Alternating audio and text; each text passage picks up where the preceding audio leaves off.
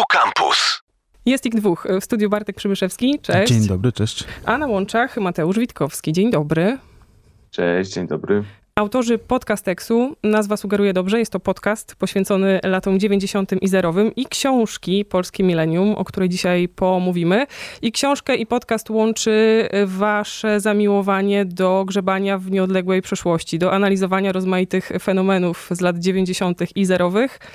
Co w tym fajnego? Gdzie jest ta przyjemność nurkowania w, w rozmaitych archiwach, starych odcinkach różnych seriali, gazetach i innych materiałach, z których korzystacie? Jak powiedziałaś o, grz- o, grzebaniu, to, to, to pomyślałem sobie, że skończysz że grzebania w śmieciach, ale trochę tak jest, że, że, że my trochę wygrzebujemy z różnych kontenerów, tak, e, zupełnie zapomniane, już wydawać by się mogło, że nikomu nieprzydatne e, informacje, a, a, a okazuje się, że jednak są słuchacze, których, których rzeczywiście interesuje taki powrót.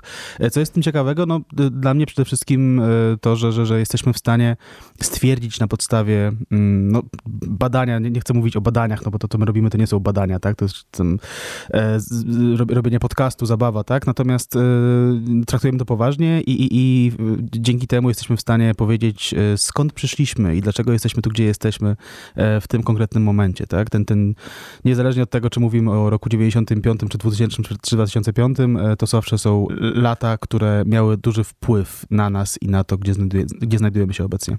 Pomyślałam sobie, że będziemy dzisiaj trochę od ogółu do szczegółu zmierzali i chcę was jeszcze ulokować w jakimś szerszym kontekście ludzi, którzy też zajmują się takim nurkowaniem w archiwale, jak i w historii. Myślę chociażby o instagramowym profilu Sentymenty Oficjalnie, Olga Drenda, jej cała robota dotycząca lat 90., Kamil Bałk ze swoją hmm. ostatnią książką o telewizji, książka o kiepskich.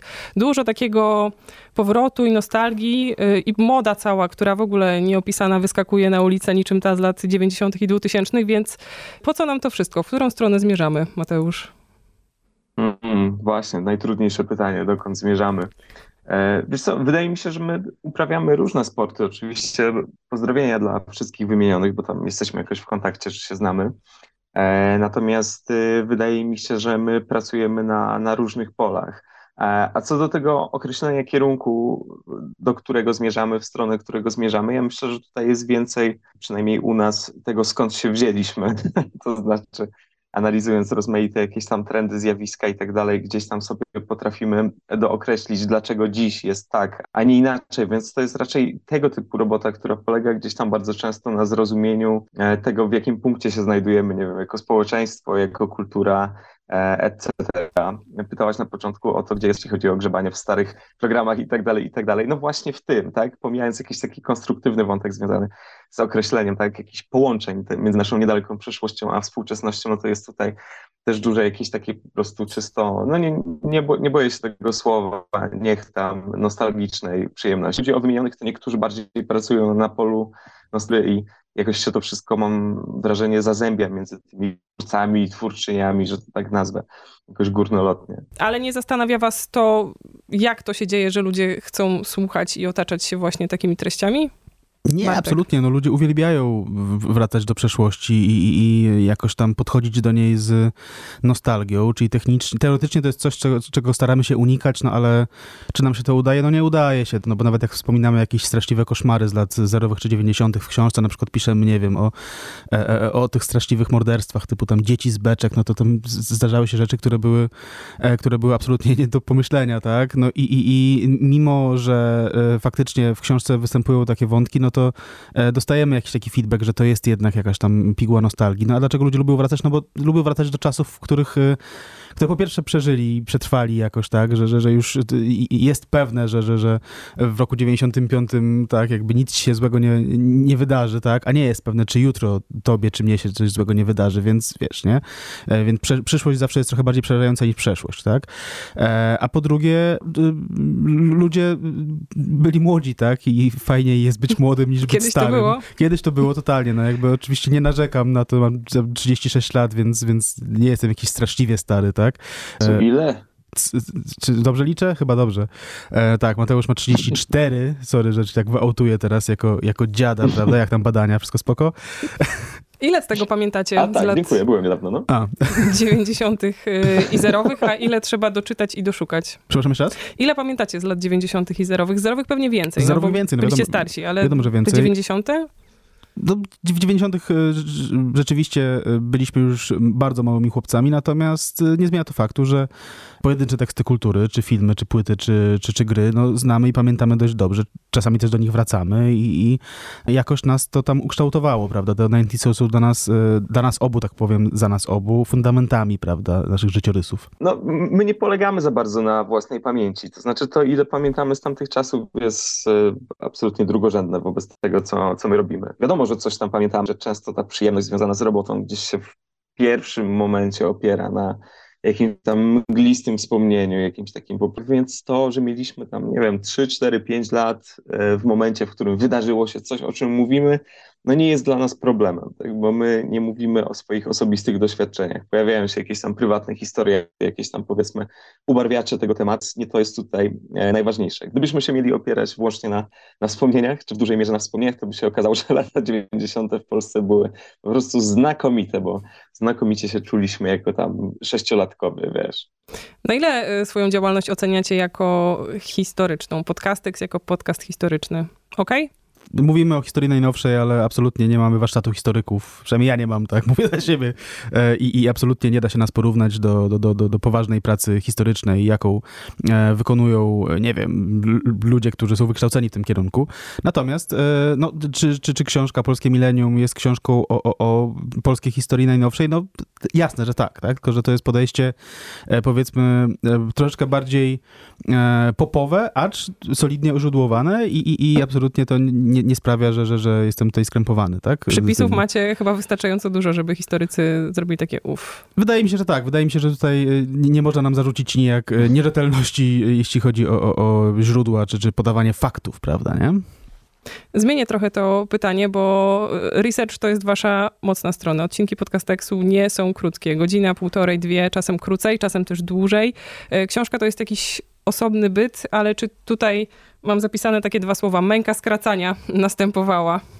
Skracania, właśnie pytanie, czy tematycznego, czy poszczególnych tekstów, to znaczy masz rację, dosyć trudno było nam się pohamować, to znaczy ja miałem przynajmniej takie wrażenie, myślę, że Bartek miewał podobnie. Musieliśmy się jednak zmieścić w jakichś ramach. Tutaj możemy sobie nagrać 2,5 godziny na temat czegoś, wydawałoby się błahego, a tutaj już mamy ścisłe e, wytyczne. Pewną męką było jednak ograniczenie się do tych tam 60 paru tematów. Nie wiem, jak ludzie zamykają w jednej książce całą dekadę. Nam trudno było zamknąć 6 lat tak naprawdę. Więc ta, ta męka następowała. Zresztą nawet jeżeli te teksty pojedyncze są tam kilkustronicowe, to i tak robiliśmy do tego jakiś taki poważny research, e, taki właściwie paraodcinkowy e, research, bo mam wrażenie, że już mieliśmy jakieś takie przeświadczenie, że no inaczej to już nam nie wypada, e, skoro już tyle jakichś miłych słów, za które dziękujemy, padło na temat tego naszego researchu, no to jednak trochę byśmy oszukiwali, więc, więc nie oszukujemy w tej książce, jest uczciwa. Jak wycinaliście ten okres 6 lat od 99 do 2005 roku, Bartek? E, w sensie w jaki sposób... E, jakie wydarzenia musiały się znaleźć w książce, e, a mhm. jakie szkoda, że się nie znalazły? No jest cały szereg takich wydarzeń, które były na tyle powiedzmy kanoniczne tak, dla tego okresu i, i na tyle obiektywnie istotne dla w zasadzie wszystkich Polaków, że tak powiem, tak po disco polowemu, że, że, że, że nie dało się ich uniknąć, tak? Znaczy nie, nie da się nie powiedzieć o tym, że, że weszliśmy do Unii Europejskiej, tak? I że, że, że była wielka kampania przed tym referendum pro i antyunijna, tak? Nie da się nie powiedzieć, że, że, że, że umarł papież w 2005 i tak dalej, tak? Pluskwa milenijna, tak? To były rzeczy, które, które faktycznie się wydarzyły, natomiast oprócz nich, tak, ich jest stosunkowo niewiele takich, takich istotnych dla wszystkich, nie? Wydarzeń. E, oprócz nich było mnóstwo takich, e, prawda, zdarzeń, które, które były istotne dla pewnej części ludzi i teraz na przykład możemy tutaj powiedzieć, że nie wiem, że mamy w tej książce dwa rozdziały o hip-hopie, jeden o hip-hopie, hip-hopie takim tego prawdziwym, że tak powiem, przez wielkie P, e, a, a, albo duże P, tak? A a, a, z drugiej strony mamy też... E, hip-hop z refrenami. Tak, hip-hop z refrenami, czy hip-hopolo, tak? I, i, i, no i właśnie, no i czy to dotyczy jakkolwiek, nie wiem, osób, które w tamtym czasie słuchały, e, nie wiem, chodziły do opery tylko i wyłącznie słuchały, prawda, jakichś tam klasycznych rzeczy? No, no nie, to zupełnie to, to, to, to nie dotyczy tych ludzi, no ale nas to jakoś dotyczyło, więc, więc to było jakiś taki sposób doboru tego, tego, tego, tych, tych tematów, że po prostu myśmy w tym troszkę siedzieli wtedy. I no i tak, no i musieliśmy ominąć kilka istotnych wydaje mi się, wydarzeń, ale też, no tak jak powiedział Mateusz, mieliśmy rzeczywiście, musieliśmy zamknąć się w tych 60 paru tematach i, i wszystkiego nie dalibyśmy rady dotknąć. Podrzućcie jeszcze coś z y, muzyczki. Bartek powiedział o hip-hopie, o którym piszecie, więc y, mhm.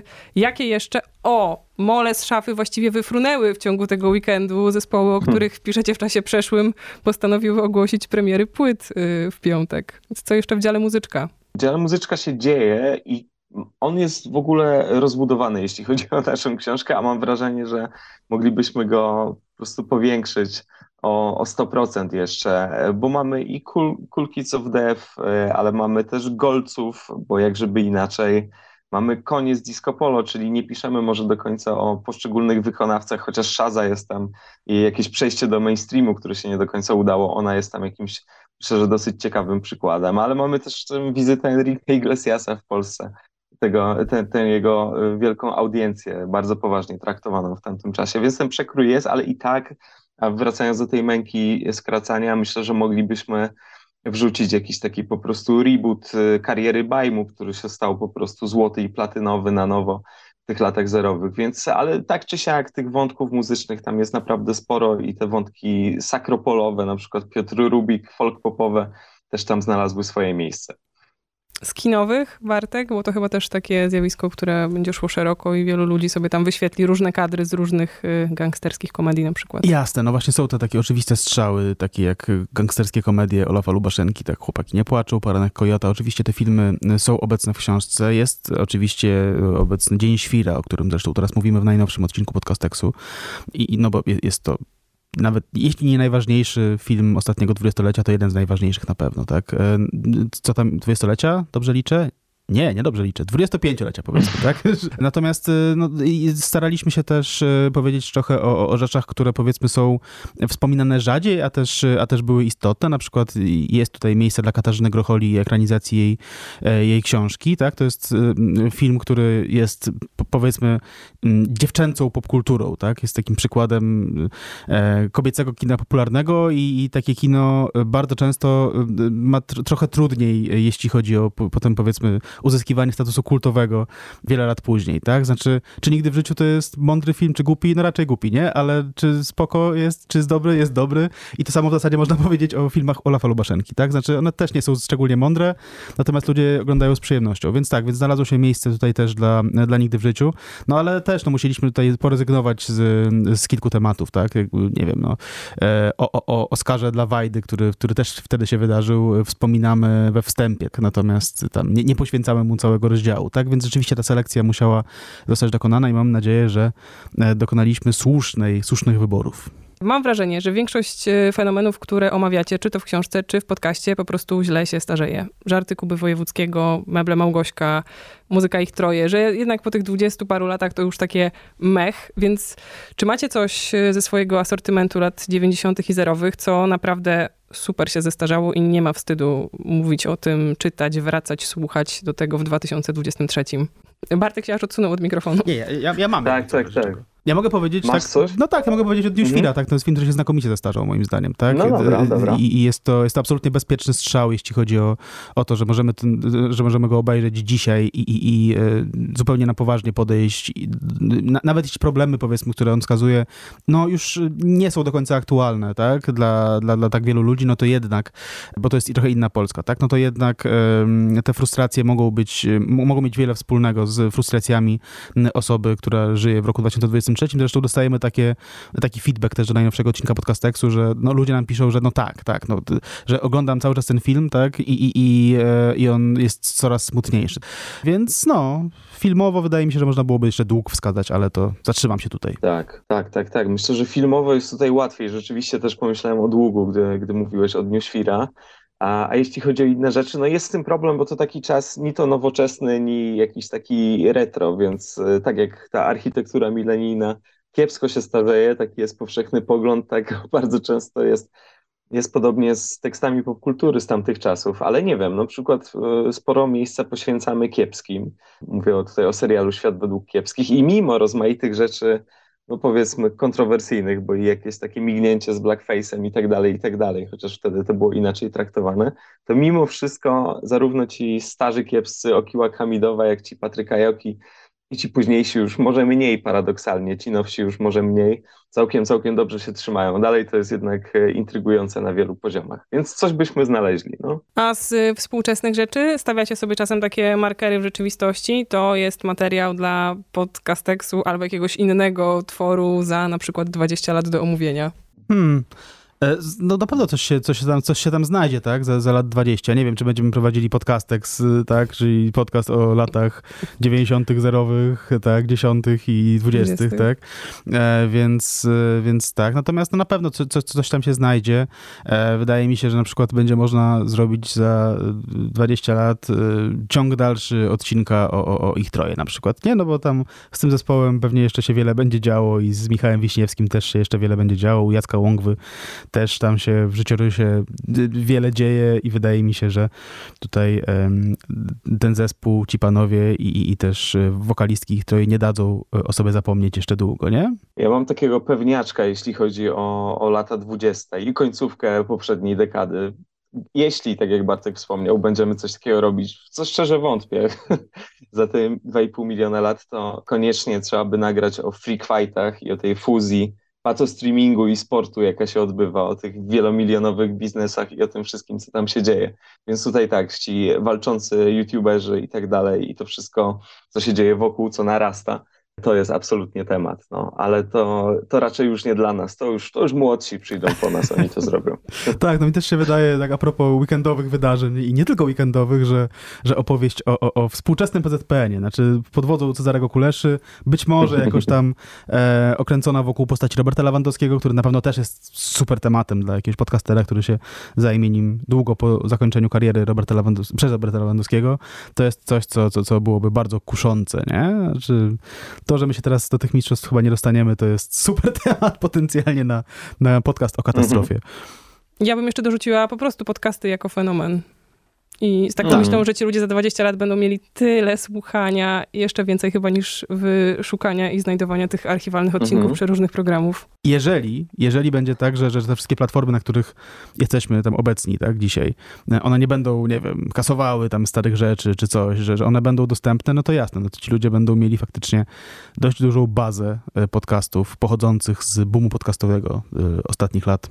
A dzisiaj jak z archiwaliami telewizyjnymi, gazetowymi? Archiwum internetu? Źle.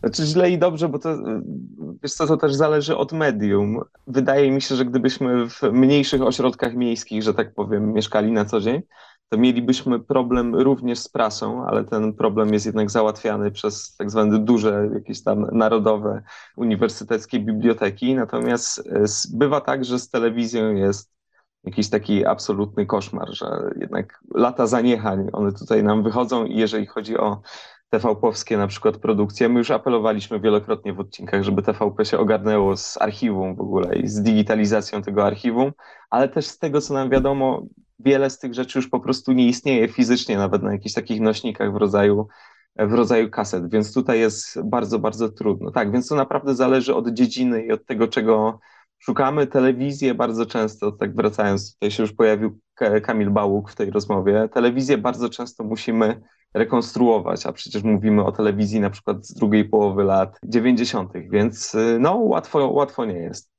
Tym tak. bardziej chyba wasza archiwistyczna robota nabiera sensu, no bo dane znikają, więc mhm. wy jakby w wyścigu z tymi, którzy tam wciskają delete w jakimś archiwum, tworzycie kolejne rzeczy. To jest wielka kolektywna robota, tak naprawdę. W dużej części internetu ja tutaj chciałbym ze swojej mhm. strony złożyć pokłon na przykład anonimowym osobom, które, które prowadzą właśnie taką robotę archiwizacyjną na YouTubie, wrzucają stare reklamy, e, które też tam wykorzystujemy przy tam e, w naszej działalności, tak, stare fragmenty, fragmenty programów. Ostatnio robiliśmy odcinek o Giertychu, no to okazało się, że ktoś uploadował tak zupełnie bez żadnej byści monetyzacji tego, no bo jakże. E, ktoś uploadował stary program, w którym wystąpił wystąpili tam e, Macierewicz, Giertych i Wrzodak i w ogóle można było to w całości obejrzeć i na tej podstawie tam trochę sobie o nim porozmawialiśmy, tak? I tego jest bardzo dużo. E, super, że te osoby są. Też Mateusz tutaj pewnie ma dużo do dobrego do powiedzenia o osobach, które e, spisują stare programy telewizyjne, nie? Bo to też jest super potrzebne, znaczy super niepotrzebna, a nam super potrzebna robota, nie? W sensie robią mhm. transkrypcję jak z posiedzeń Sejmu? Po prostu zapis? E, Wrzucają ramówki, bo zakładam, że, że to miał Bartek Tak, na tak. myśli, tak. Istnieją takie strony jak tam stara telewizja Wikia i tam rzeczywiście ramówki telewizyjne różnych telewizji polskich z drugiej połowy lat 90., na przykład czasami też z pierwszej połowy lat 90., bo, bo i tam sięgamy, one są tam spisane, więc wiemy ile razy w tygodniu i w jaki dzień był emitowany program X czy Y, więc to jest jakaś taka szalona robota w ogóle. Trudno sobie wyobrazić to, że ktoś to robi dobrowolnie, zupełnie za darmo, a okazuje się, że potem jest to nam bardzo przydatne. Tak, więc bez takich rzeczy, no i bez YouTube'a nie ma co udawać tutaj. Gdyby nie narodził się YouTube w tym 2005 e, historycznym, no to, to nie mielibyśmy czego, czego szukać. Więc troszkę na jakichś takich rzeczach, powiedzmy, dwuznacznych copyrightowo e, polegamy, bo no nie da się inaczej, no nie sposób inaczej. No i też, żeby nie było, że, że tutaj narzekamy tylko i wyłącznie na TVP, jeśli chodzi o archiwizację. Wydaje mi się, że jeśli chodzi o stacje komercyjne, niektóre to jest 100 razy gorzej. Tam, tam w ogóle jest jakaś super mocna blokada, żeby, żeby, żeby archiwizować e, swoje rzeczy i Mhm. udostępniać je, nie? No, TVP jeszcze tam, wydaje mi się, że przymykają oko na piracenie, e, mówiąc wprost, a, a, a inne stacje zupełnie nie. Więc, więc no szkoda, że tak jest i, i, i przez to rzeczywiście mm, tracimy bardzo wiele. Mam nadzieję, że to się kiedyś e, zmieni i to nie mówię, że mam nadzieję dlatego, że łatwiej się będzie robiło podcastach, tylko mam nadzieję dlatego, że po prostu to jest interesujące z punktu widzenia historycznego i tam mniejsza z tym, że nam się to przydaje, to po prostu się przyda raz, że zwykłym użytkownikom do, do, do wracania do starych czasów, no i też przyda się po prostu historykom, tak, do, do mówienia o historii najnowszej. I zrobiliśmy pętlę, bo o tym, po co to wszystko rozmawialiśmy na początku. To jest. Yy, Podcastek, podcast, książka Polskie Millennium, autorzy w studiu i zdalnie, Bartek Przybyszewski, Mateusz Witkowski. Dziękuję bardzo. Dzięki. Dzięki. Radio Campus. Same sztosy.